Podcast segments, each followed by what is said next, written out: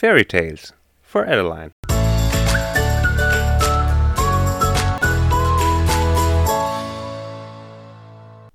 Hello, Adeline. Hello, children. It's time for a new fairy tale again. Today, I tell the story of a poor girl who is attacked by robbers in the middle of the forest. But she can hide and nothing will happen to her. But she can find her way out of the forest, and so she suddenly gets very special help. Do you want to know how the story ends? Well, then let me tell you. The Old Woman in the Wood, a fairy tale by the Brothers Grimm. A poor servant girl was once traveling with a family with which she was in service through a great forest, and when they were in the mid of it, robbers came out of the thicket and murdered all they found. All perished together except the girl who had jumped out of the carriage in a fright and hidden herself behind a tree. Then the robbers had gone away with their booty. She came out and beheld the great disaster. Then she began to weep bitterly and said, What can a poor girl like me do now? I do not know how to get out of the forest. No human being lives in it, so I must certainly starve. She walked about and looked for a road, but could find none. When it was evening, she seated herself under a tree, gave herself into God's keeping, and resolved to sit waiting there and not go away, let what might happen. When, however, she had sat there for a while, a white dove came flying to her with a little golden key in his mouth. It put the little key in her hand and said, do you see that great tree? There's a little lock to open with a tiny key, and there you will find food enough and suffer no more hunger. Then she went to the tree and opened it, and found milk in a little dish and white bread to break into it so that she could eat her fill. When she was satisfied, she said, It is now the time when the hens at home go to roost.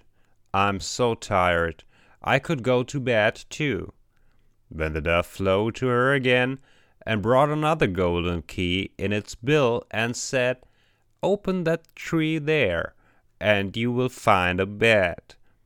So she opened it and found a beautiful white bed, and she prayed God to protect her during the night and lay down and slept. In the morning the dove came from the third time, and again brought a little key and said, Open that tree there, and you will find clothes.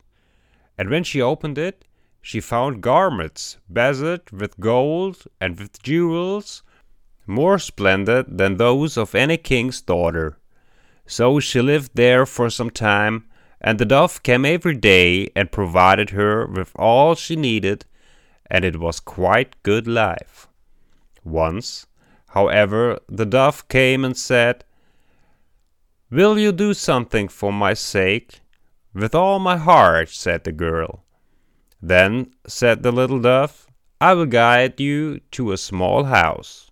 Enter it, and inside it, an old woman will be sitting by the fire and will say, Good day. But by your life, don't give her an answer. Let her do what you will, but pass her by on the right side. Further on, there's a door, which open, and you will enter into a room where a quantity of rings of all kinds are lying. Amongst which are some magnificent ones with shining stones. Leave them, however, where they are, and seek out a plain one, which must likewise be among them and bring it here to me as quickly as you can. The girl went to the little house and came to the door. There sat an old woman who started when she saw her and said, Good day, my girl. The girl gave her no answer and opened the door. Whither away? cried the old woman, and seized her by the gown and wanted to hold her fast, saying, that is my house. No one can go in there if I choose not to allow it.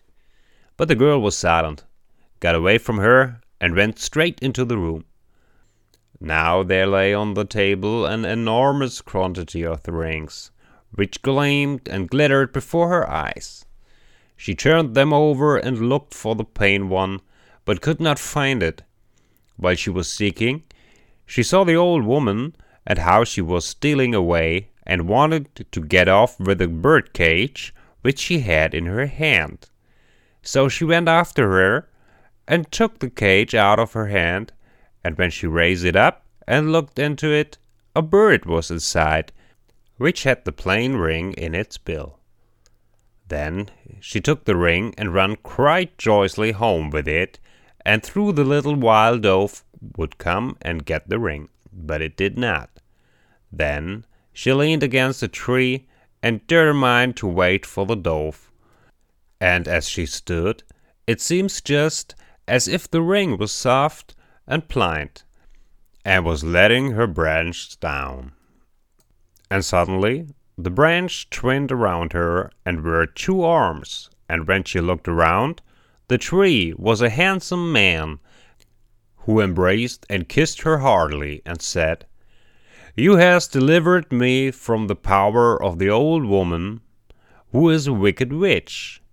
She had changed me into a tree, and every day for two hours I was a white dove, and so long as she possessed the ring I could not regain my human form. Then his servants and his horses, who had likewise been changed into trees, were freed from the enchantment also, and stood beside him. And he led them forth to his kingdom, for he was a king's son, and they married and lived happily. Well, this was the short story of the woman in the wood and a little poor girl who gets really special help. Did you enjoy the story? Yes? Then I'm looking forward for next week, for the next fairy tale. Goodbye.